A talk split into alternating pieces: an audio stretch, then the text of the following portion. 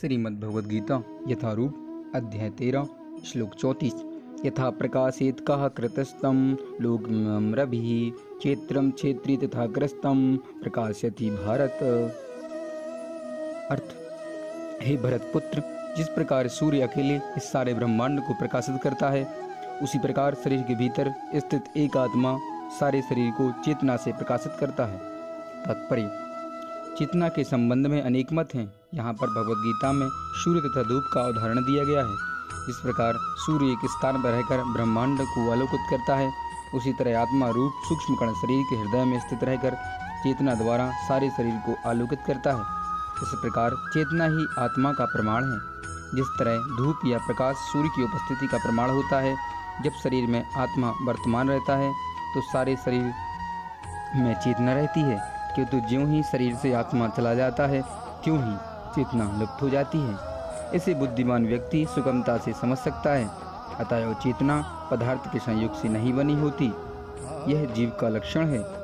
जीव की चेतना यद्यपि गुणात्मक रूप से परम चेतना से अभिन्न है, किंतु परम नहीं है, क्योंकि एक शरीर की चेतना दूसरे शरीर से संबंधित नहीं है।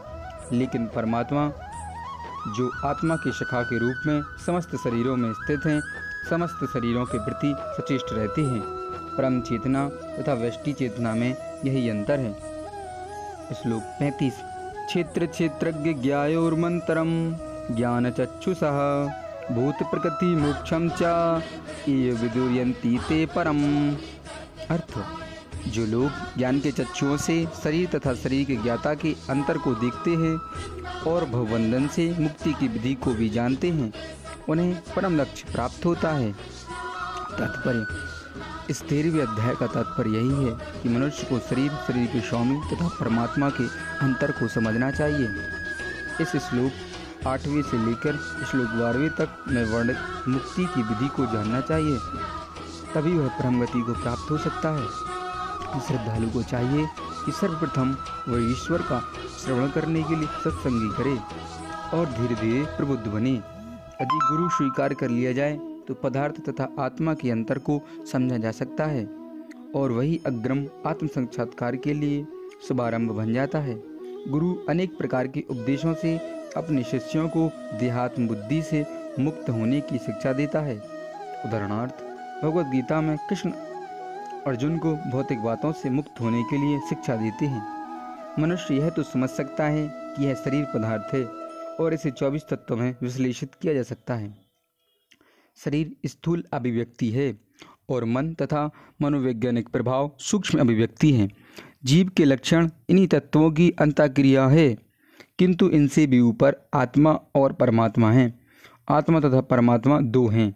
यह भौतिक जगत आत्मा तथा चौबीस तत्वों के संयोग से कार्यशील है।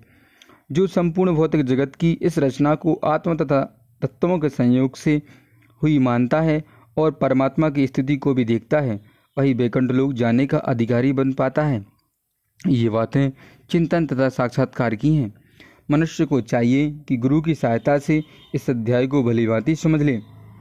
इस प्रकार श्रीमद्भागवत गीता के तेरहवें अध्याय प्रकृति, पुरुष तथा चेतना का भक्ति वेदांत तात्पर्य पूर्ण हुआ।